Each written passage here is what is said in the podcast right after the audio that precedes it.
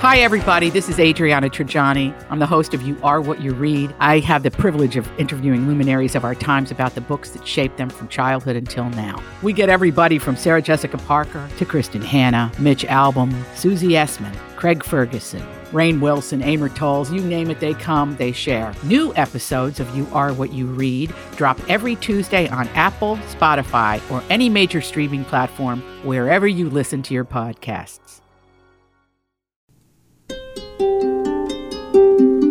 We are back with part two. Welcome in to the Unidentified Alien Podcast. It's Stephen Diener right here, Karen Curtis over there, and we're excited because I hope we're excited. and We hope you're excited because we kind of left you on a cliffhanger last time talking about the secrets of the moon, and we are back to finish things off. Yeah, the moon. Wow. In fact, today, what timing, Stephen? Yes, We had our first most total lunar eclipse. That's in right. 600 years. that was really cool, wasn't it? It was the first almost total eclipse. Right. And it was visible today across the Midwest. That's why we didn't see it. 99% of the moon was going to fall behind the Earth's shadow. It did. And it turned red. And it went on for a long time. It started at 1 a.m. The peak was at 4 a.m. and then it finished about 7. And it was the longest. It was a very long time.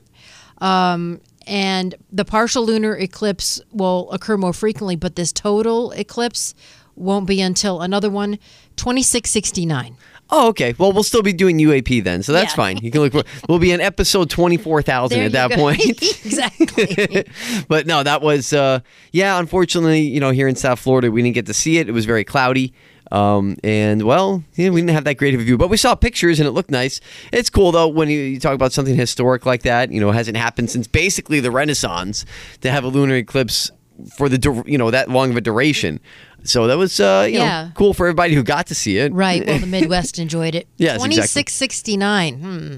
See what's going on I'll by then. 39 then. Oh, good. Okay. Well, happy birthday in advance. So, getting diving right back into this, Karen. You know, last time we talked about uh, Ingo Swann Right. and his fantastical stories about remote viewing and all the you know crazy things he saw and experienced with guys named Axelrod On the moon. on the moon. And He he like mentally went to the moon. that's right. With uh, his his remote viewing techniques, so we, we covered all that extensively last time on episode 21, which, as we always say, you can always check out on 850wftl.com or wherever you get your podcast and catch up on all the episodes. You can binge listen to UAP; it's always fun. exactly. Yes. Um, so, but getting back into it now, somebody that we talked about um, in passing in the previous episode was Karl Wolfe. So, who is Karl Wolfe, Karen? Well, Karl Wolfe, he shot to fame in 2001 and he made a startling claim that NASA was covering up evidence of artificial structures on the dark side of the moon. So, if you listen to our last episode, we talked about the fact that the moon stays one side facing the earth, the same side at all times. That's right. It never it doesn't spin around so you see the whole moon. You only see one side. So then there's a dark side. Well, there's really all sides of the moon, I guess, are dark. I don't know. but um, he's saying that there's artificial structures on the side that we can't see. And he had a top secret clearance, some sort of a crypto clearance. Mm-hmm. And he worked with the Tactical Air Command at Langley Air Force Base. And he describes what he saw. In mid 1965, I was loaned to the Lunar Orbiter Project at NASA on Langley Field. Uh, Dr. Colley was in charge of that project. They had problems with a piece of um, electronic equipment that was bottlenecking their production of photographs. I went to the facility, and when I walked into the facility, there were scientists from all over the world. I was stunned actually to see people at a NASA project uh, from all over the world. It didn't make any sense to me initially.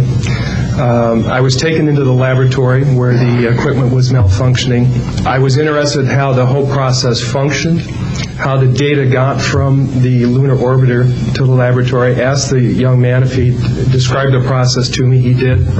About 30 minutes into the process, he said to me, um, in a very distressed way, um, by the way, we've discovered a base on the backside of the moon. And then he proceeded to put photographs down in front of me, and clearly in these photographs were structures uh, mushroom-shaped buildings, spherical buildings, and towers. And at, at that point, I was very concerned because I knew we were working on compartmentalized security. He had breached security, and I was actually frightened at that moment. And I did not question him any further. And a few moments later, someone did come into the room. I worked there for three more days, and I remember going home and naively thinking, I can't wait to hear about this on the evening news. and here it is, more than 30 years later, and I hope we hear about it tonight. And I will testify under oath before Congress that what I'm saying is the truth. So, a few things from that, Karen. Um, number one, just let me get this out of the way. It sounds like that Karl Wolfe had that interview on the moon. the way Yeah, sorry about that. No, well, it's not our fault. That was kind of the way the audio came out. It's a, that that was a video from the '90s, believe it or not. Um, so if you do the math, he said it's been 30 years. That happened in 1966 when he saw that pictures. But yeah, they had like this conference, and he was in like this little conference hall. So the audio wasn't the best on that, but hopefully you got the point. I mean, it's a pretty amazing story that he tells. And why is it something that we should pay attention to? Because he's credible. We always try to get credible witnesses, right? Right. People who were worked in the military or knew somebody in the military or pilots, whatever. This is a guy, it's not disputed, it's an absolute fact of record that he was in the Air Force. He was a, a sergeant for the Air Force for years and years and years, had top secret, what they call crypto clearance. Not We're not talking cryptocurrency, it was way before that. That just means like super, super secret top clearance. And a guy that's, you know, worked for the NSA. So, yes, he's very credible. And so the question becomes is he making the whole thing up just to try to get notoriety and sell books back in the day when he was telling these stories? Or is he trying to really get the word out there? Was he trying to just inform people of what he saw, which was those pictures, which, by the way, if you go back to 850WFTL.com on the UAP blog, you search UAP on there or go to podcasts and you'll see UAP. We have pictures of those structures that Karl Wolfe is talking about on the previous episode, on episode Right. 21 blog. You can see some of the structures, what looks like a satellite or different buildings. It does. It looks like a satellite dish. It does. With It the, the does. thing sticking up out of the middle. It's very strange. So you can see that on the previous blog from episode 21, some of the, uh, get an idea of what he saw. But again, somebody credible and somebody who is either just completely making it up or just wanted to inform people. He said he would testify before Congress, did. so he really believed what he saw. Unless the guy like said, "Yeah, there's a base on the moon," then he walked out and his friends were out there, they're high fiving. Yeah, I told him there's a base on the moon. Right, doctored photo. but it's you know, look, we try to we, we try to give all of the scenarios here. He bought it. He bought it. What a bum. So we, we try we try to give all the scenarios that may be not very you know uh, a plausible scenario, but you never know. Hey. and that's what we always do. We give you the story, and you make up your mind. And this is a guy who again was in the spot, worked for the NSA, Yeah. and says that someone, you know, the way he described him. I heard a couple of different interviews with Karl Wolfe, and the way he described this guy that he worked with was just lonely. He wanted somebody to talk to. And he said that that's why I felt like he just came to me. He wanted to get this off his chest because he couldn't tell anybody. And plus, he said it scared him. Yeah, I thought that was an interesting admission. you know, he's he he mentioned that. Well, this guy shows me the thing, and he's like, "We got bases on the moon." He goes, "Who has bases on the moon? What do you, whose are they? What are you talking about? This is We're 1966." talking baseball. Eh, right. you know, and something that we mentioned last time too was why don't we have high resolution pictures of the moon? Right. They they had this this technology where they could take pictures of the dark side of the moon back 55 years ago Right. In 1966. What was really interesting is I'm not sure what the resolution on those photographs were, but I know that we could discern from the satellite photography we were doing at our installation, you could read the license number off a, car at that point in time. So I know we had that level of technology available. Whether or not it was on that lunar orbiter, I don't know. And this also always brings to question, in my mind, why we're getting so, such low resolution on photographs that we receive from Mars and any of these other missions. The resolution of these photographs is very low. When we've had since the early 60s the capability of much higher resolution. So I'm not sure what that's all about. What does that mean? I, I don't. I don't know why they don't have crystal clear photos from the moon and from Mars from the rover. Well, that's the question, right? I mean, I'm sure they have them. We just haven't seen them. So Well, why? we have beautiful. Yeah, we have beautiful photos from what was the the the Mars rover? no the Jupiter probe. Oh, right. Okay. Gorgeous shots. Yeah.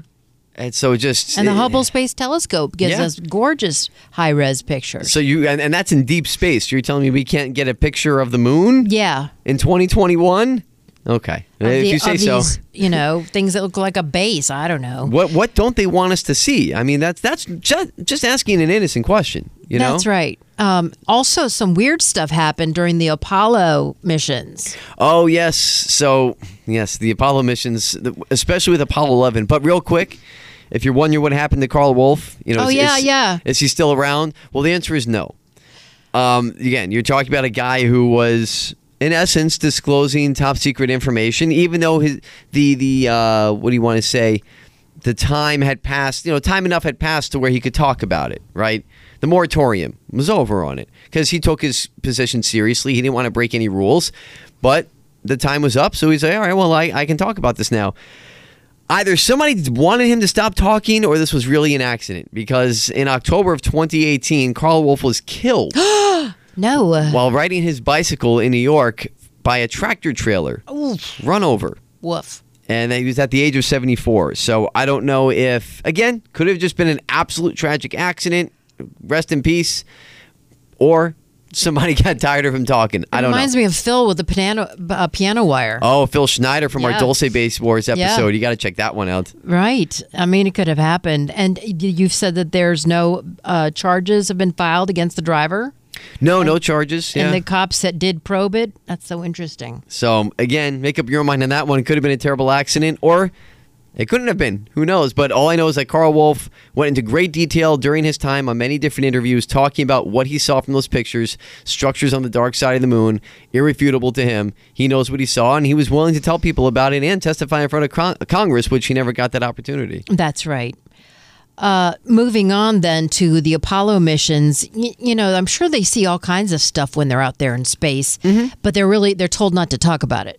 That's correct. And so that's according to actually different astronauts throughout the, you know, space program history. They've always been told not to say anything if they see anything because they don't want to alarm people. while they're up there because their transmissions are being monitored. That's correct. And the transmissions, Karen, uh, were being monitored, especially during the flight of Apollo 11, which we'll focus on here. Oh yeah, that was what July 16th, 1969. That's the one. You know, uh, Collins and Armstrong and Buzz Aldrin. They're all all the guys. that go up there. They're going to go walk on the moon. Historic, of course, um, uh, happening that everybody watched around the world Right. during that time. right. But people were listening, and one of the things that always caught people off guard were the communication kind of broke down for a couple minutes. So there's always been wild conspiracy theories about what happened there.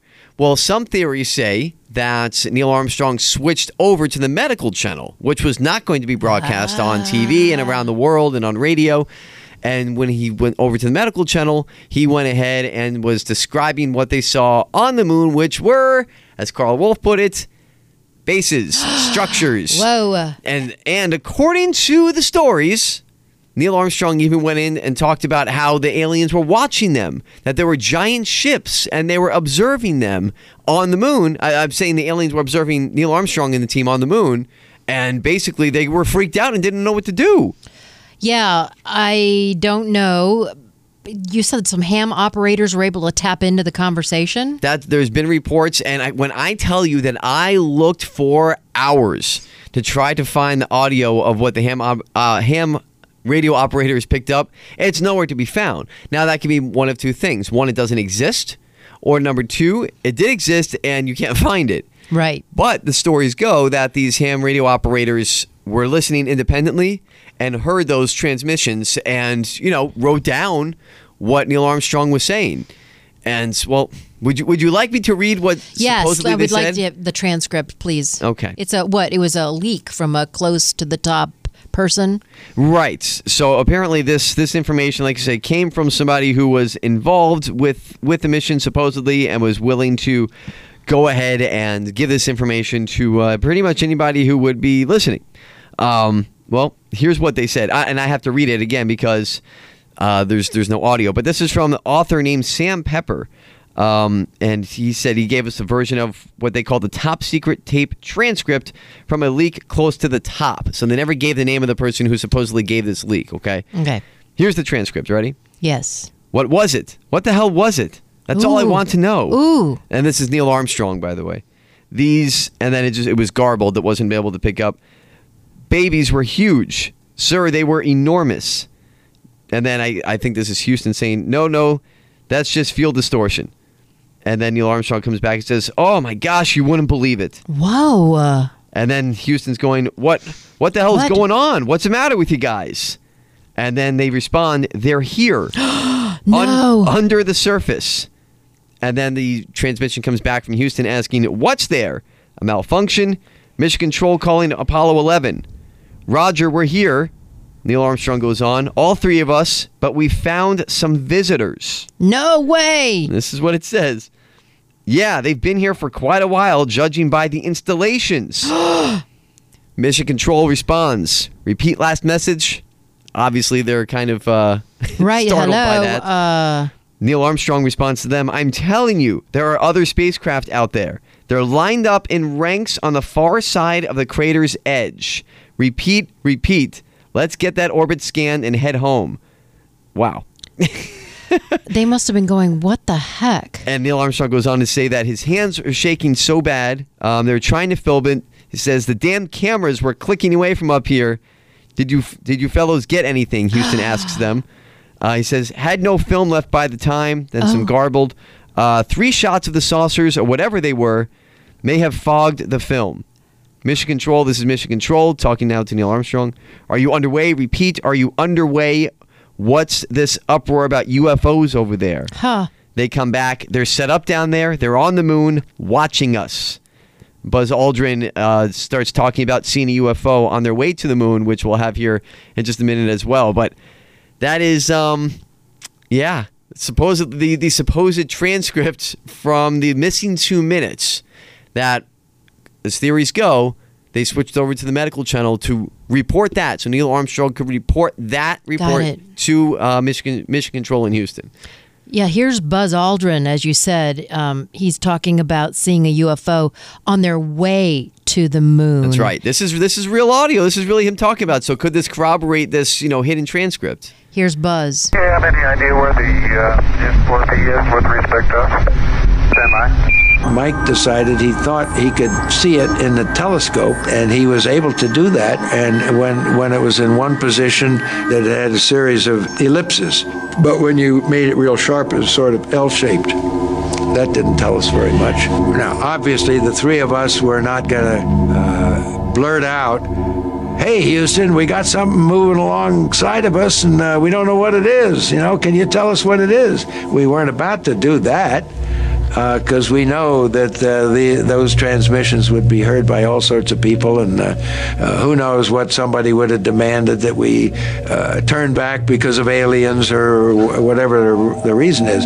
So we, we didn't do that, but we did uh, decide we we just cautiously ask uh, Houston where how far away was the S4B. Apollo 11, Houston. The S4B is about 6,000 nautical miles from you now. Over.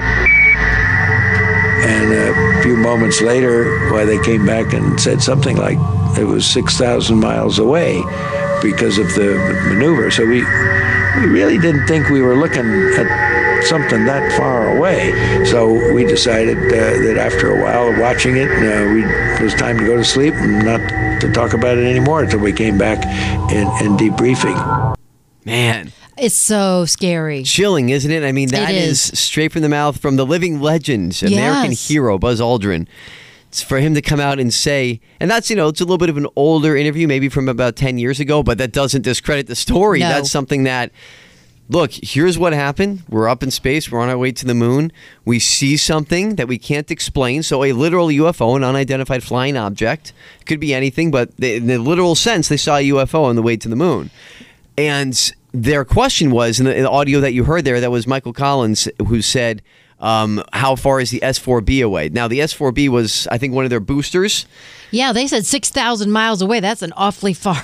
Exactly, and it was smart. It made no sense. I mean, it was you know quick thinking on the feet to think, okay, well, we can't like Buzz Aldrin saying there, we can't say, hey, what are we seeing out here? It was just kind of code. It was a code to say, I see. how far is this away? Right. We're just kind of wondering. no, not the UFO. You know, they didn't say UFO. They just said the what the booster. But Yeah. this reconfirms what you're saying about that was on the two minutes that are missing that may have been on the medical channel. Here's Buzz talking about they're watching us. I saw this illumination that was moving with respect to the stars. We were smart enough to not say, uh, Houston, there's a light out there that's following us. So technically, it becomes an unidentified flying object. While uh, Neil and Buzz were on the lunar surface, Neil switched to the, the medical channel and spoke directly with the chief medical officer, saying, They're here, they're parked on the side of the crater, they're watching us. Some dramatic effect there at the end. My yeah, goodness. thank you very much. Yeah, I mean, look, it's it matches what we're saying. That's from the mouth of Buzz Aldrin there, talking about they saw these lights. They weren't going to say anything. Walter Cronkite was listening. The world was listening. Right. Everybody was hanging on every single one of their words. So what are they going to say? I mean, and that's why supposedly, according to the stories, once they got back these bootleg versions, if you will, of the real versions of these tapes with the lost two minutes, surfaced supposedly and gave us those transcripts that I just read of Neil Armstrong talking to Mission Control about what they saw. And that's what people didn't hear when, again, the story goes, you know, they switched over to the medical channel. Now, full disclosure, Karen, people will say that this entire story is absolute false and made up, that they never switched them to the medical channel, that there is no missing audio, all these different things. I mean, they they cut out, you know what I mean? They did cut out at some point, so you can't refute that. You make up your own mind. But you hear Buzz Aldrin there. It's not like we're making it up. He's talking about seeing something he That's couldn't right. explain. That's right. So maybe that does go to this entire story that they did switch over and and they reported what they saw on the moon, which were aliens and spacecraft sitting there watching them. It's it's possible. Because why did they all of a sudden stop going to the moon? I mean, we did what six more missions, Yeah. and then we haven't gone back to the moon in 50 years. We were talking about going back in the next few years. They're like, oh, let's bring bring back a few rocks. That'll satisfy them. Yeah, it's all right. So, look, a lot of questions that, uh, in in my estimation, I'm an not astronaut, not a photographer. Very strange. well, let's finish up with this hollow moon theory because I don't know if I believe it or not, but there's a way to test it to see what the moon is made out of, if it's got like a molten core like the Earth, or if it's hollow as a bell, or what. This is a strange one. So, I mean, it's funny because we always say that we want to go from, uh, you know, credible witnesses and credible accounts. This one, you have to kind of expand your imagination a little bit. And we go from Buzz Aldrin talking about all these amazing things to, well, theories that the moon might be hollow. Maybe you've heard of this, maybe you haven't, but just keep an open mind here, okay? Please.